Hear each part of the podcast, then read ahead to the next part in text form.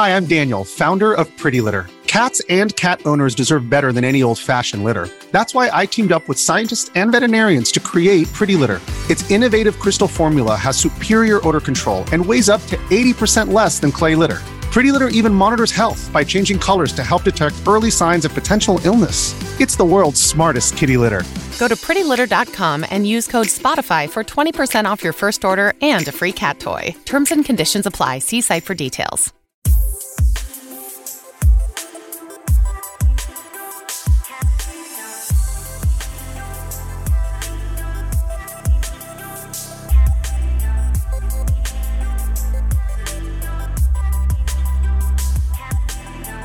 Hello and welcome to this week's episode of Level Up, the esports and gaming show with me, Nathan Bliss, esports and gaming writer at Reach PLC.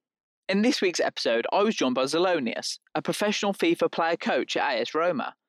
We talked about the journey he went on to become a professional FIFA player, how his life changed when he signed for FUTWIZ in 2017, his career at AS Roma, how he transitioned into a coaching role, his thoughts on FIFA 20, how FIFA esports can be improved in general, and his plans for the future. Enjoy.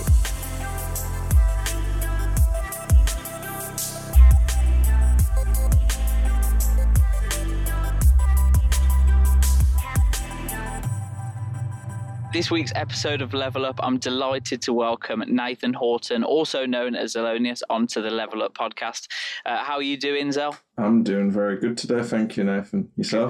Good. good. Yeah, very good. Thank you. Very good. Let's just talk about your journey then into becoming a professional FIFA esports player. For those who don't know, Zelonius is a professional FIFA player slash coach for AS Roma Esports. I think I'm right in saying they're one of the kind of first major football clubs to get involved in esports, really. So just give me an idea of how you kind of got into the whole FIFA esports scene in general. So we're in the fourth year of FUT Champs era. I think that's what a lot of people tend to call the last few years of the esport for FIFA. And um, the first FIFA I ever played was 2002, which back when that came out, some of the current top pros wouldn't even have been born yet, to be honest. So yeah, one right. of the older ones. Um, so yeah, I've been playing FIFA since 2002. I've always loved football but I didn't really play that much FIFA over the years. It was more just a game I'd get in October, play for a month or two, get a bit bored of it, and then leave it for the rest of the year. Um, I've always been a very competitive person. Any online video game I've played, I've always tried to rank quite highly on them, get really good at them. So when they introduced a proper ranked mode to FIFA on FIFA 17, uh, piqued my interest, so to speak before that, one of the big issues, and I mean, still an issue on Ultimate Team, but is that it's very hard to get the best players on the game. And there was no real way other than just spending money before 17 of actually getting a good team. So when they introduced champs, um, competitive mode where you get good rewards for it, that got me a lot more interested. Because oh, maybe if it's good, I'll actually be able to get a good team and use some of these good players. Uh, so at the start of 17, I thought I also thought I was pretty good at FIFA. Whenever I played with my mates, who I thought were also pretty good, I would tend to be the best. But you don't know if that's just you thinking you're good and your mates and you aren't actually that good. So I was interested to test myself.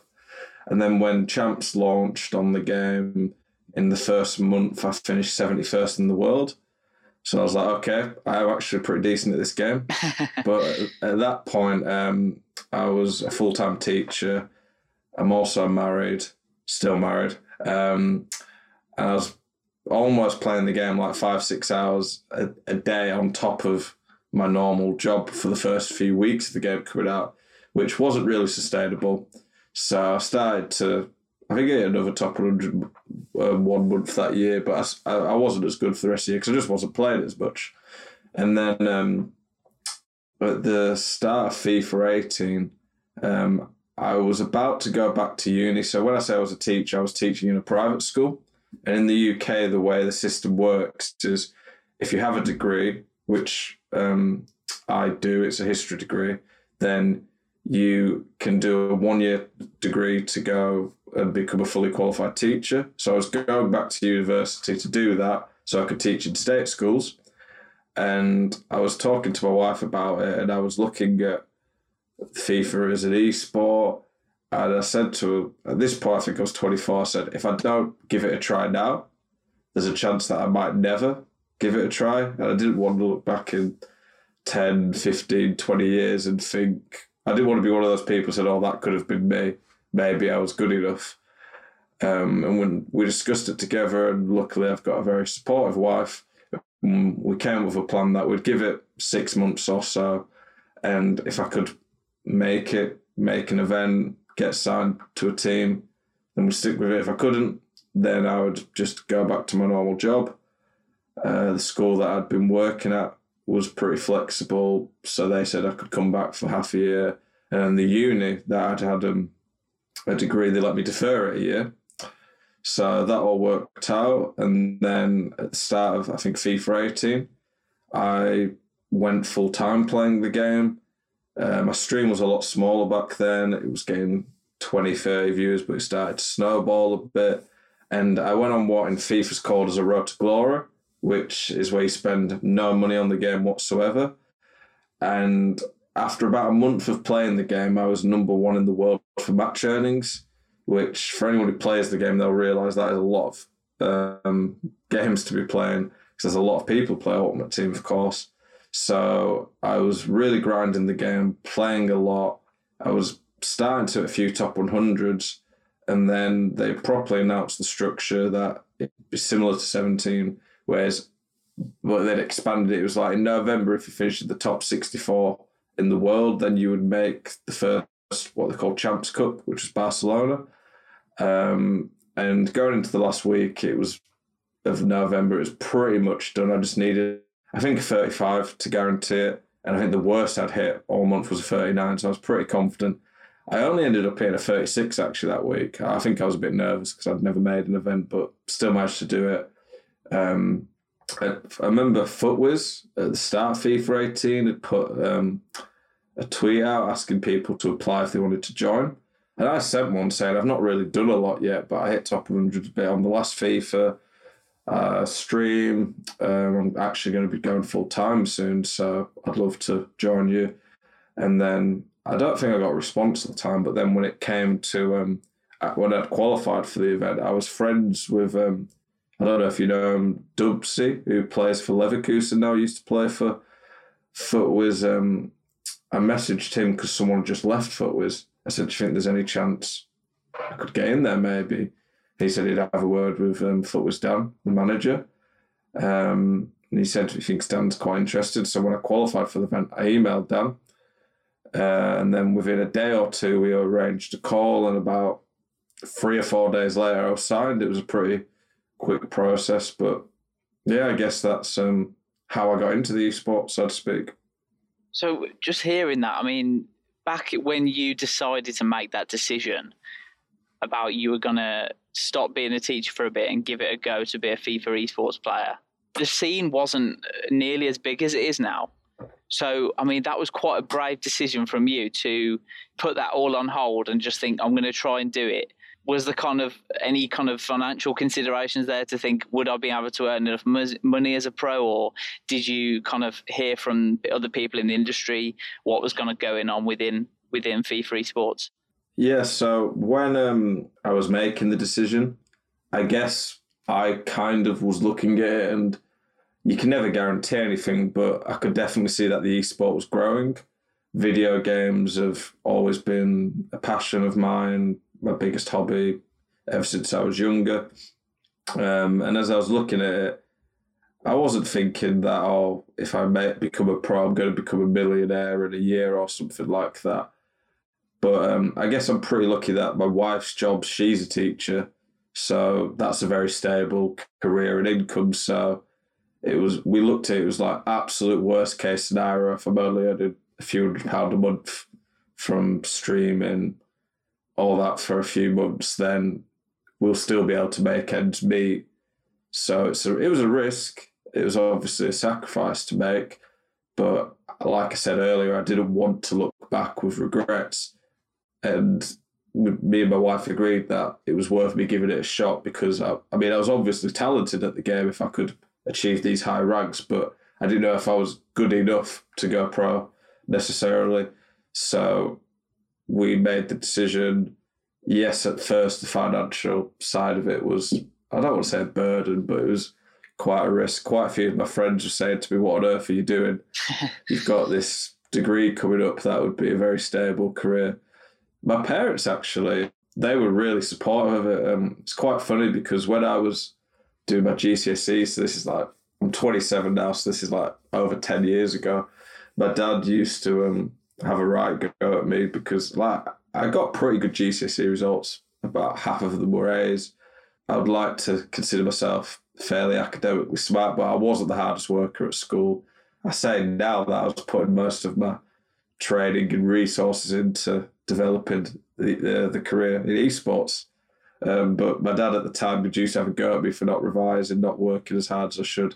if there's any kids watching this or listening to this, then yeah, you should revise and work hard at school. But my dad used to say to me, well, video games get you in 10 years. Uh, we laugh about that now. And my dad says he sticks to that advice. And he said for most people that would be good advice, but we laugh now because obviously it's paid off. It was quite a risk. And I think, I guess for a lot of people, these type of risks don't always pay off. But because of my wife's career, I was lucky that I was able to give it a go. And it wasn't one of these, it was like, I'm going to try for five years. It was like half a year, make or break. If I don't make it, then I go back to working at the school, then go back to uni the next year. So it was the type of age where I was like, I want to do it now, otherwise it'll never happen anyway. And then lot of people who watch my stream were very supportive. And then, yeah, I got given a great opportunity by Futwiz Dan at Futwiz. So, yeah. So when you signed for Futwiz, then how did your kind of life change? So I think I remember it was like it was 29th of November 2017. I still remember the date. So my viewership pretty much doubled on Twitch straight away, which was uh, pretty crazy. It was a start contract, so the money wasn't exactly amazing, but um, it was still helped. Uh, and Dan in particular were very helpful, um, gave me lots of useful advice. Um, I think other pros in the scene gave me a little bit more respect, I guess, because I was actually signed now at this point. Uh, it was nice to have a team backing you and being there to help you. And I think one of the main things for me was it just felt more real. So one of the esports that um, I've always loved. I got to an okay level on the game, nowhere near pro level, but I got to like Diamond 4 on League of Legends. I used to watch that esport pretty much like the North American and European every single match in it pretty much for about two years. I remember me and my brother, who's a big fan of it as well, would always talk, say, oh, imagine how cool it'd be to be an esport player one day or something. And we talked like, oh, yeah, that'll never happen. Um, and it was kind of funny because I ended up this year moving to Roma Fnatic, and my gamer tag name obviously is. When I um, was watching the League of Legends, like the pro scene, I was a big Fnatic fan, still am. And um, I ordered like one of their custom made jackets and put Zelonius on the back of it. So I've still got that. So that was pretty cool to end up signing for them this season. But yeah, I don't think compared to the few months before I got signed, I thought was my life tra- changed that drastically. It was more just a nice moment of recognition, I guess. Some people will be listening to this and wondering kind of what life is like as an esports player for that to be your job kind of day to day. Um, just give us an idea of what your kind of what your job is day to day what you do uh, your kind of schedule all that kind of stuff I wouldn't like in terms of schedule. Um, I've never been the best at sticking to okay. I get up at this time. I do this. I do that. I stream from this time to that time. Uh, I definitely think that's beneficial it helps. For the last half a year or so, I've been pretty much doing a YouTube video every single day. So I've got a lot more organized and scheduled with that. when the game comes out in particular, it's pretty manic at that point where I'd say it's pretty much 10 to 12 hour day, seven days a week. So I don't really see my friends and family too much for the first month or two of a launch. In particular, this year when I'm playing for Roma, I think I went down to London in the middle of September where the Fnatic HQ is. And from like the middle of September till pretty much Christmas Day, because I only got home on Boxing Day, I think I was at home about three weeks in the first three, three months of the FIFA season. So that was pretty busy and intense. Before events, you pretty much practicing non-stop for a good week or two. We call it like boot camping. Uh, not all pros do it. I would recommend for any pros who want to make a living out of the game to do this, but make content, streaming, YouTube videos, things like that. I've always been a pretty prolific streamer. I'd probably stream somewhere on average in a normal month, somewhere between three to five hours a day. Try now, I've, it's a lesson I've learned to have a day off because it's very easy to just burn yourself out and feel mentally quite drained if all you're doing streaming six, seven hours a day non-stop. But now I, I try to take, um, I tend to take Mondays off as a, a, day off just to chill out a bit more and go away from the stream, not play the game as much. That that doesn't count in the first month or two of the game because that's like you need to do as much as you can at that point. Yeah, during the lockdown, in particular the last few months, it's been really crazy. So one of the things I do as well is I do private coaching. Done that since probably start of 2018. That's got more popular over the last few years as I've become more well known. But I think during the lockdown, it was because it was so busy and more people at home, so it's a good chance to grow content. I probably for about three months straight was doing 70 hour weeks. So, yeah, I think it's a lot busier than most people think, but it's somewhat what you make of it. Like some pros, like I say, just don't do YouTube or Twitch. They still play the game a lot, but for me, yeah, I try and make as much of it as I can. So, what was it like, kind of transitioning from uh, being an esports player to then being a coach for other people? Was it was it an easy thing, or did you have to kind of maybe look at some of your former matches and just see what you did wrong? Like, what was the transition like between it? A good football player isn't necessarily a good football coach. So it's it's it's hard to see kind of the transition sometimes. But it, it, I'm interested to hear how you did it. Yeah, I think um, in FIFA, I'd say the same that just because you're a good player doesn't necessarily mean you're going to be a good coach. And there's some good coaches who, when I say they're not a good player, I don't mean they're not good at the game. I just mean they're not necessarily pro level at the game. I think for me, um, because I've been a teacher before, I think a lot of the skill set that uh, translates from teaching can move into the coaching. I've talked to quite a few people before, and then when I've said, "Oh, I used to teach," they're like, "Oh, yeah, I can see that. That makes sense." Uh, I'd not necessarily coached pros quite as much before the official job at Roma. Um, I'd done private coaching for two, nearly two years at this point, so I'd kind of learnt from that. But it is different coaching, say, a gold free player in FUT Champs to an event level pro player. Uh, my best friend in the scene is Jambu, plays for West Ham. I had quite a lot of experience coaching him, mostly online, but a couple of events as well. And then, um, yeah, so this year coached Spider Kong and Davey, who both were in line for Worlds.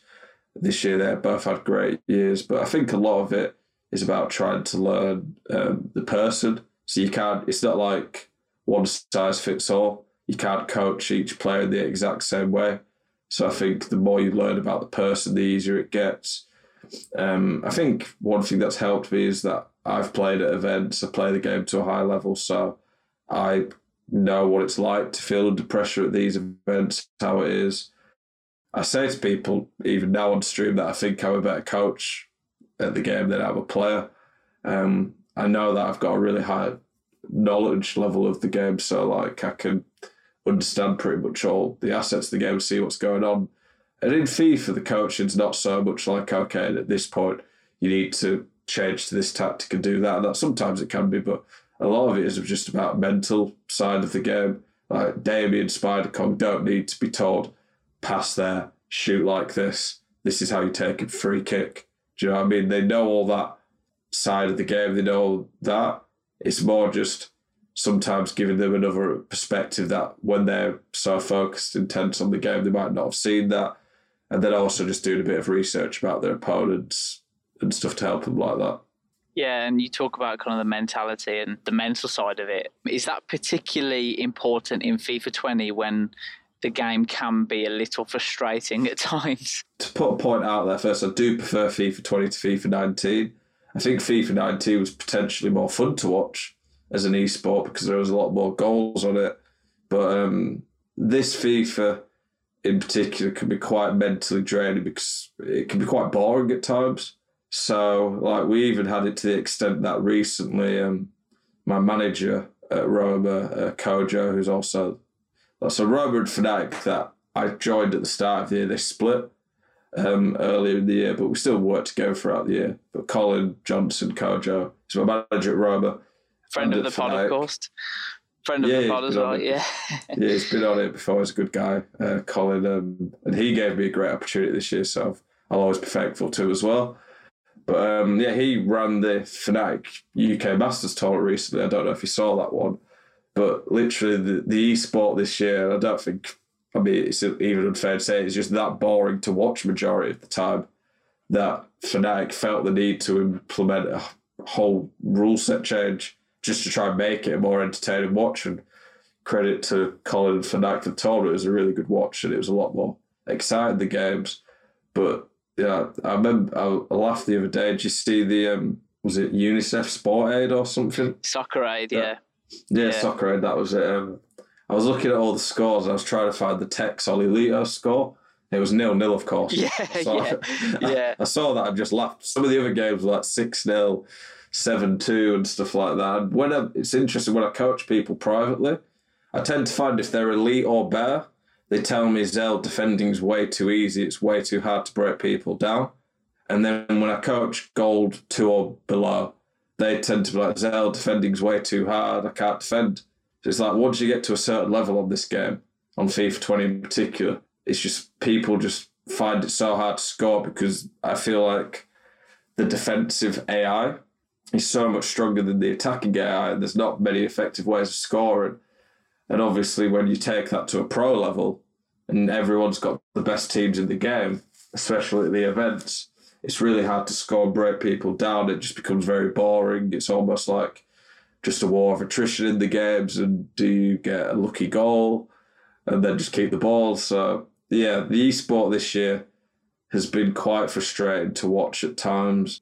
One of the games, fond memories that I do have this year was um, uh, Bucharest, I think, second Champs Cup.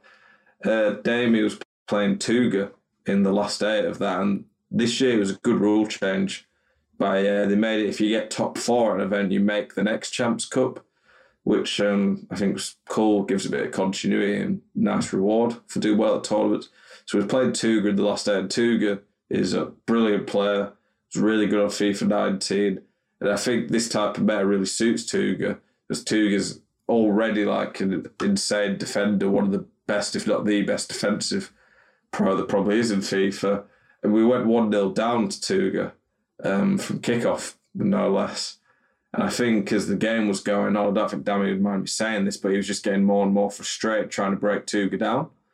Because Tuga's like a beast anyway at the best times, ever mind when he's winning and I think with only like 20 minutes left to go in the second leg, we are still losing. And um, I think my main job in that situation was just to keep Dammy calm and just remind him he is going to get that chance. I think I told him to go to the 3 5 2 um, because I was like, you need two strikers, otherwise, you're just not going to get a good chance against him here. I was like, you will get the chance. It's not like for the next 20 minutes, you're not going to get anything. Just you need to be calm and take that chance he got the chance, scored, and then in extra time, Dammy did some magical goal. I can still picture now that like not many people in the world would be able to do, and we ended up winning the game.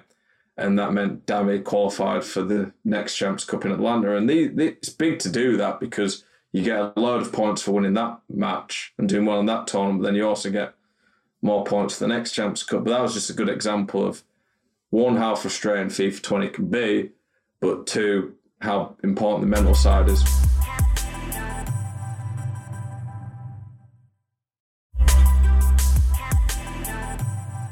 We had um, Enzo Serra on a few weeks ago, a coach at um, Tundra yeah. Esports, and uh, he was talking about the there is obviously uh, metas within the game, and there are there are easier ways to score, and if you kind of look to exploit that, as much as possible, then you will get some success out of it. He also talked interestingly about how just to continue playing your own game, even though it's not maybe the meta, if you're good enough, you can still be a a pro at a very good level, even if you're not kind of abusing that meta, if you know what I mean. Um, how important is that to kind of stick with your play style? So I think there's two sides to that. So on FIFA 19 in particular, you ju- you could not play completely non-meta and be successful. I'd say. I mean, last year the very best players in the world were the ones who really adapted to the meta. Like someone like Tekkz, for example, he's very good at adapting to the meta, but he is just that talented that does not really matter too much. Like you can just get by just by talent alone. Whereas on like on FIFA 19, I'm nowhere near one of these like top level pros. I did not really adapt to the meta that well and struggled throughout the year because of it. I ended up missing out on an event last year on a penalty shootout, and the play style I played that weekend wasn't remotely meta. So I was pretty close to making an event doing that.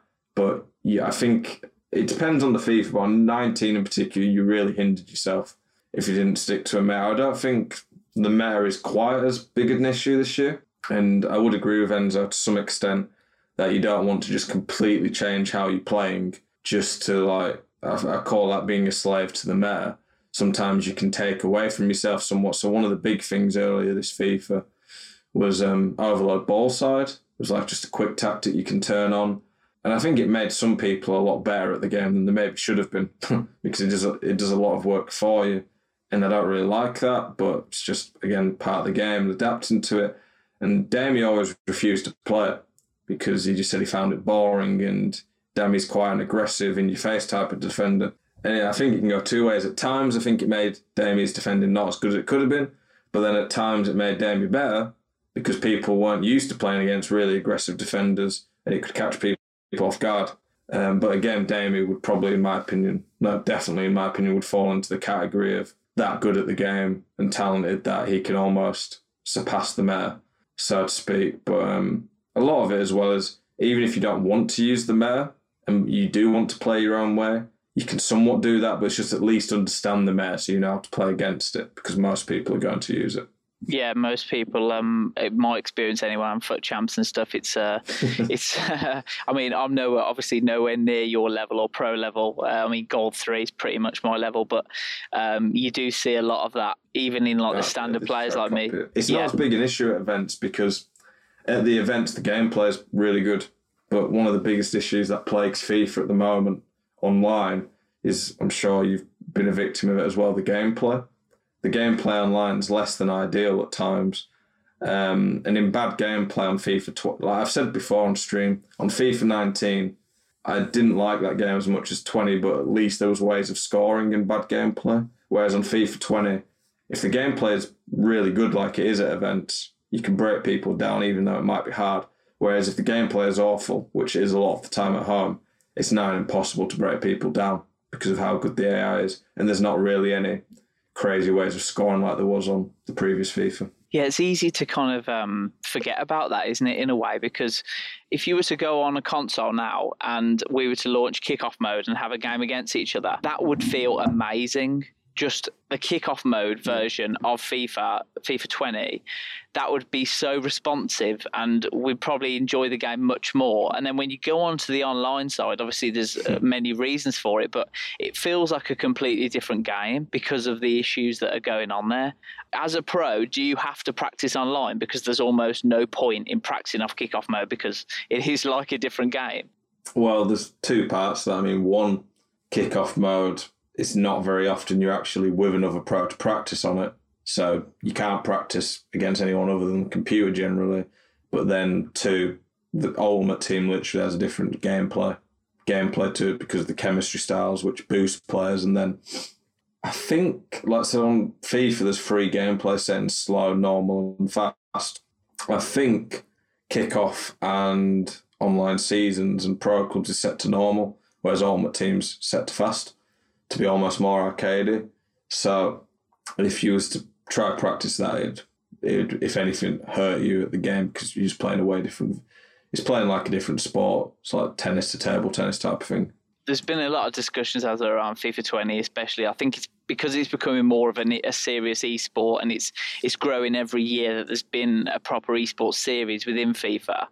I think there's a lot of people out there who just want it to be as good as it can be for obvious reasons because we yeah. want we want people to watch it, uh, to enjoy it. What what would you do if you were in in the EA Sports position? What what would you do ahead of FIFA 21 to make FIFA 21 be the best version of FIFA esports we've seen so far?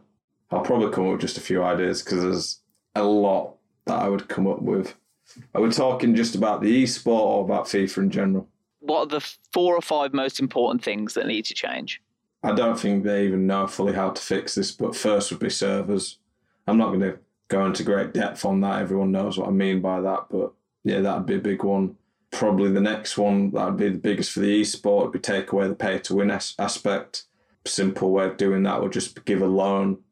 So you know the like the loans that you get now don't count in friendly games. So if you get a loan, moments Ronaldo, and have one game on him, as long as you don't use it like an idiot in a normal game mode. If you can use him in friendlies for the rest of the year, give everyone who makes a qualifier just they pick their team for the qualifier a few days before, and then they get a loan version of that card to use in that, but they can't use it online. That would make a big difference so everyone has even teams going into the tournaments. I think FIFA 19 really showed how bad the pay to win can be at times where we had Dylan Mike, who's an incredible player. I think he would have made worlds again this year uh, based on his current leaderboard position. But last year he won an event, he won a major event, and then only made like two or three other events because his team at home was shocking.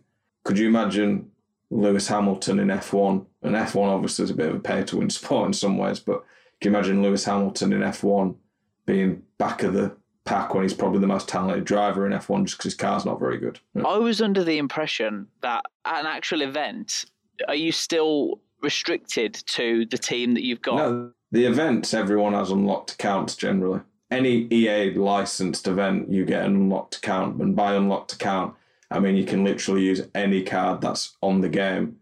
Say if there was an event today, it'd be like you can use any card that's been released from a week ago for the rest of FIFA at the events, it's fine. There's no issue at the events. I'm purely talking about the online at home making the events. So to make most events, you have to actually qualify for them at home using your own ultimate team. Whereas if you're playing with a pretty average team compared to someone who's got moments Hull and R9, it's obviously going to be a little bit harder for you. So not at the events. The events themselves are fine. And the events this year, I'd say, yeah, did a really good job. But it was, I think until the season had to be cancelled. And I agree with that decision from EA, obviously, with the global situation. I think it'd been the best season yet in terms of how the events were running. They'd been going really well. But yeah, that's just purely from the online aspect. It does seem strange that uh, when you get to an event, you can have any player you want, but then to actually qualify for an event, if you're a pro, you have to use a team that you've kind of paid for. It, that does seem very strange.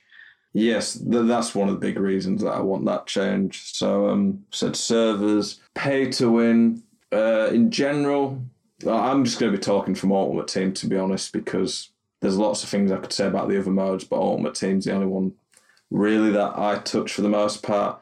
I would like to see, um, do you know, like the five-a-side mode that they've got in the game Volta? I'd like to see them put that basically into Ultimate Team. I feel like one of the big issues with FIFA at the moment is there's not enough game modes to play to enjoy during the week. So Rivals is a great mode to practice and play against people, but you don't want to be playing 12 hours a day throughout the year in that mode. It's just the especially with the way the game is, it's quite draining to play that, and casual players as well don't want to just sit and play that all day. So just put a few more fun modes into the game. So Volta is basically a cross between FIFA Street and normal FIFA put that into the ultimate team mode and have a little fun stuff you can do in that. Use your ultimate team in that. I think people would enjoy that a lot. I would like them to move champs rewards into rivals because currently the way the champs system works is that you can get disconnected one game and miss out on top 100 rewards. So during the team of the season, disconnects have been really bad.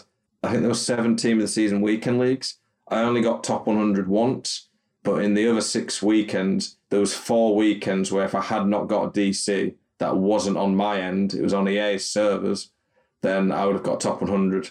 So that's pretty frustrating itself. So just moving into rivals where a disconnect won't cost you everything. Just to clarify for people who don't know what you mean by disconnect, you mean when you're drawing the game, you get disconnected. Every one I had was when I was winning. And then you still got the loss even though you're winning. Yeah, EA don't have a good system for the disconnect, so lose, draw, or winning, if you disconnect, you get a loss. I'd like at the very least, if they're not going to change the way the rewards and modes work, to put a rejoin feature in. So if you disconnect, then you can re- you're allowed to rejoin the game. If you're winning uh, or drawing a game on FUT Champs uh, and you, you disconnect for whatever reason, you automatically get a defeat, even if you're if you're winning or drawing. So if you were just thinking about that in general, just off the top of your head, you'd say, oh, okay, if you disconnect if you're winning, that game doesn't count. That would be the fairest way to do, wouldn't it? Yeah, no one quits when they're winning.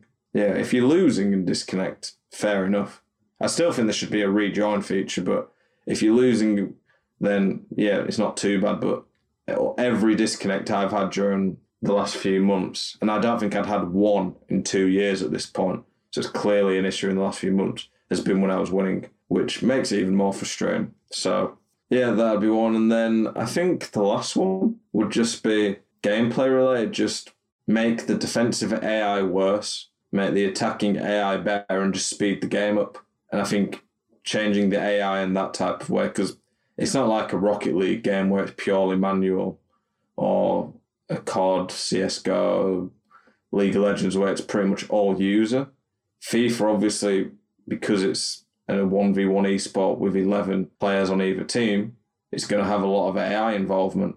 But if you make the defensive AI really bad and the attacking AI better, so it's a lot easier to score goals, it's going to increase the skill gap massively, which will be good for the esport.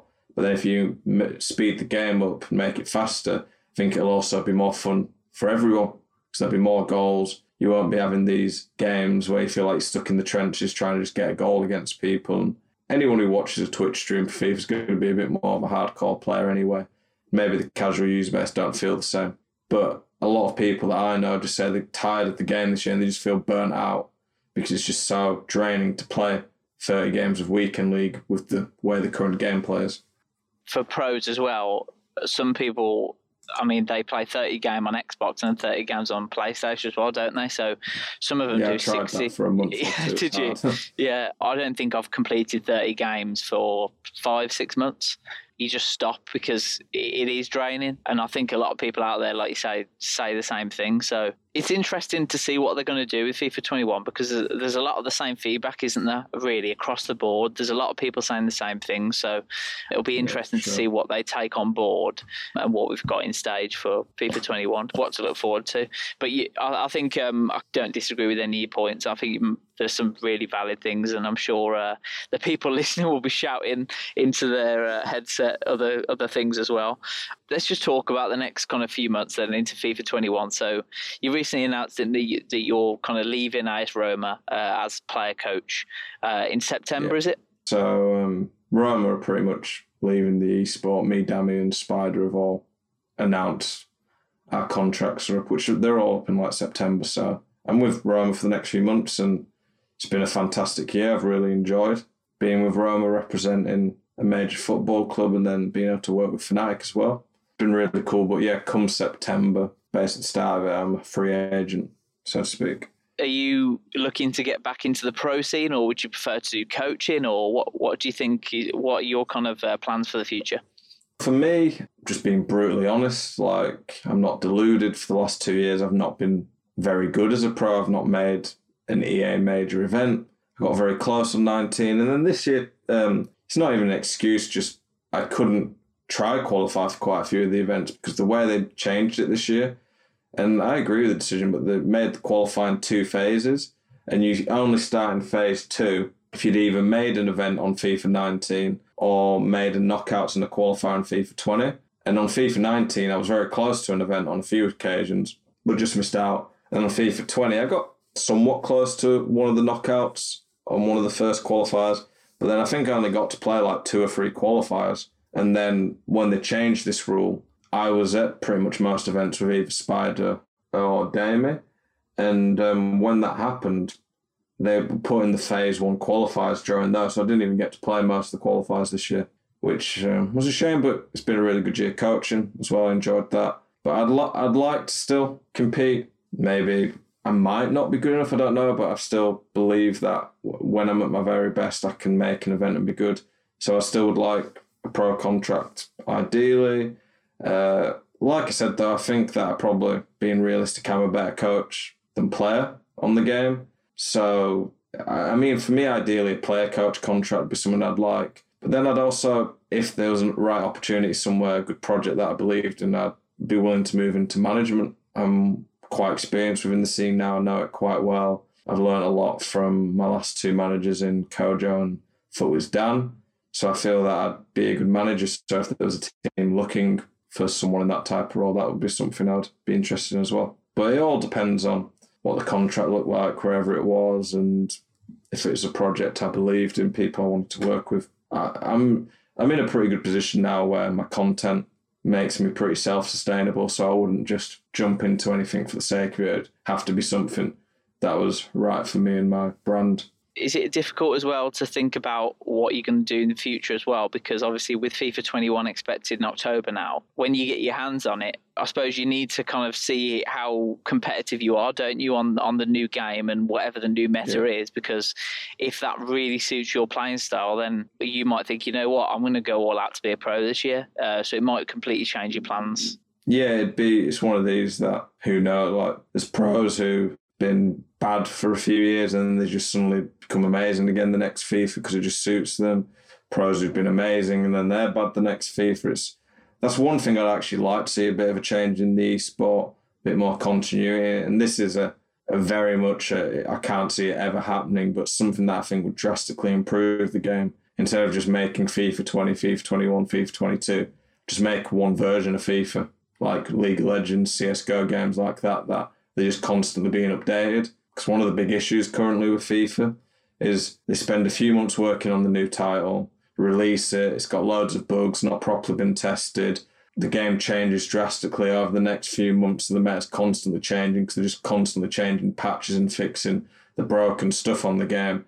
Every year there'll be a pro who's amazing at the start of the year because they just figured all the broken stuff out. They'll make worlds and then they're awful by the time it gets to worlds because the broken stuff that made them good can't use anymore.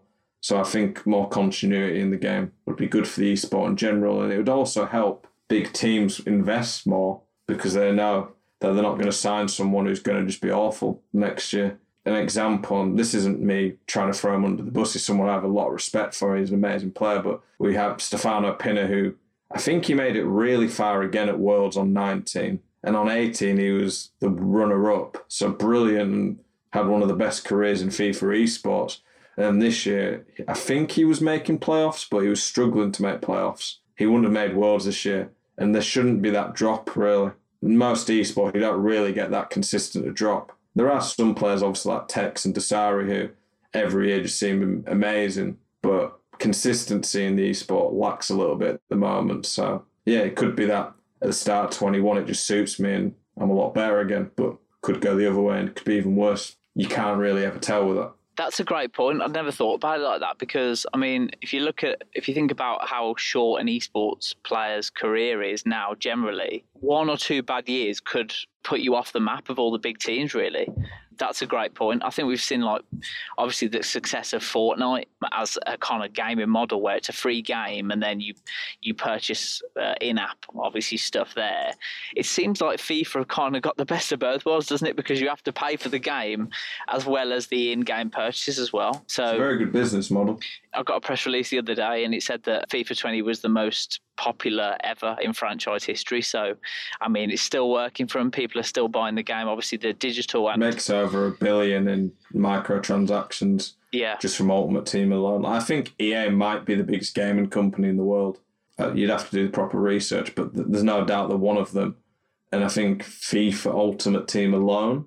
So this is before you take in just the copies that FIFA sells, and it's always within the top three. I think every year for sales, along with COD just Ultimate Team made up about a quarter of EA's revenue last year, I think. And that's just FIFA's. Never mind when you add in all the Star Wars games, Sims, and Battlefield. And they have loads of games, obviously. But yeah, it's crazy how big Ultimate Team and FIFA is. And as long as that continues, as long as people they keep getting those results, they're not going to change to a Fortnite model, are they? Because they, are going to lose Why money. Uh, exactly. So um, we'll see what happens over the next few years with this. But um, I think you make a very good point. I think in the future, I think they're going to have to do maybe a like you say a free game, but then it just kind of completely updates over time, really, with obviously the new players and the new kits and stuff. I think it's doable. So we'll just see kind of what happens over the next few years, I suppose. But uh, esports is a billion dollar industry um, already, and it's it's going to grow every single year. So uh, that includes FIFA getting more kind of Twitch viewers every year, and it's becoming more and more popular. So uh, let's hope it just gets bigger and bigger. It's exciting to see where it goes, really, because especially with the next gen consoles as well coming later this year, that could also be a big moment for FIFA esports because obviously you get the better performance, don't you, as well? So let's see what direction it goes. Are you Xbox or PlayStation? So I've been Xbox for the last few FIFAs. It was something I heard Colin say recently on a podcast, actually. He said that he would recommend anyone choosing console now to move to PS. I think for the next FIFA, I've not fully decided. Maybe they'll release some information that'll change it, but I think I might move to PS just because the way it's looking, Sony have a partnership with EA and FIFA as an esport. It just seems more and more the way it's going that we're just getting more and more exclusive tournaments for PlayStation.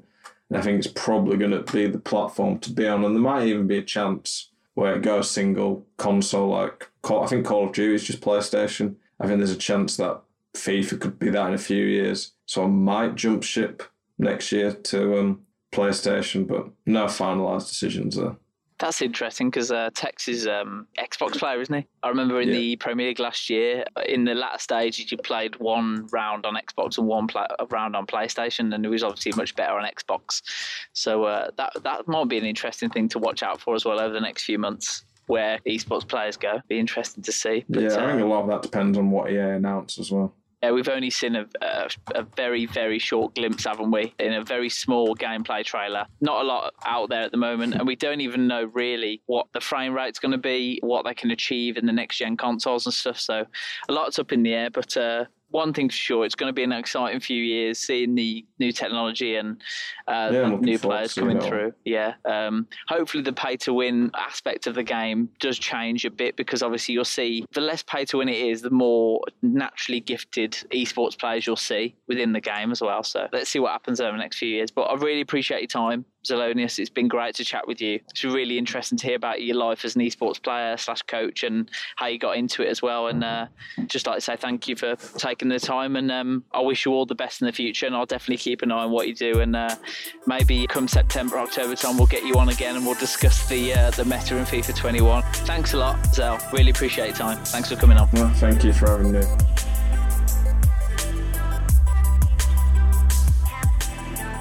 Thank you for listening to the Level Up podcast and esports and gaming show. Make sure you've subscribed to the podcast and follow us on social media at Level Up Pod. We'll be back for another episode very soon.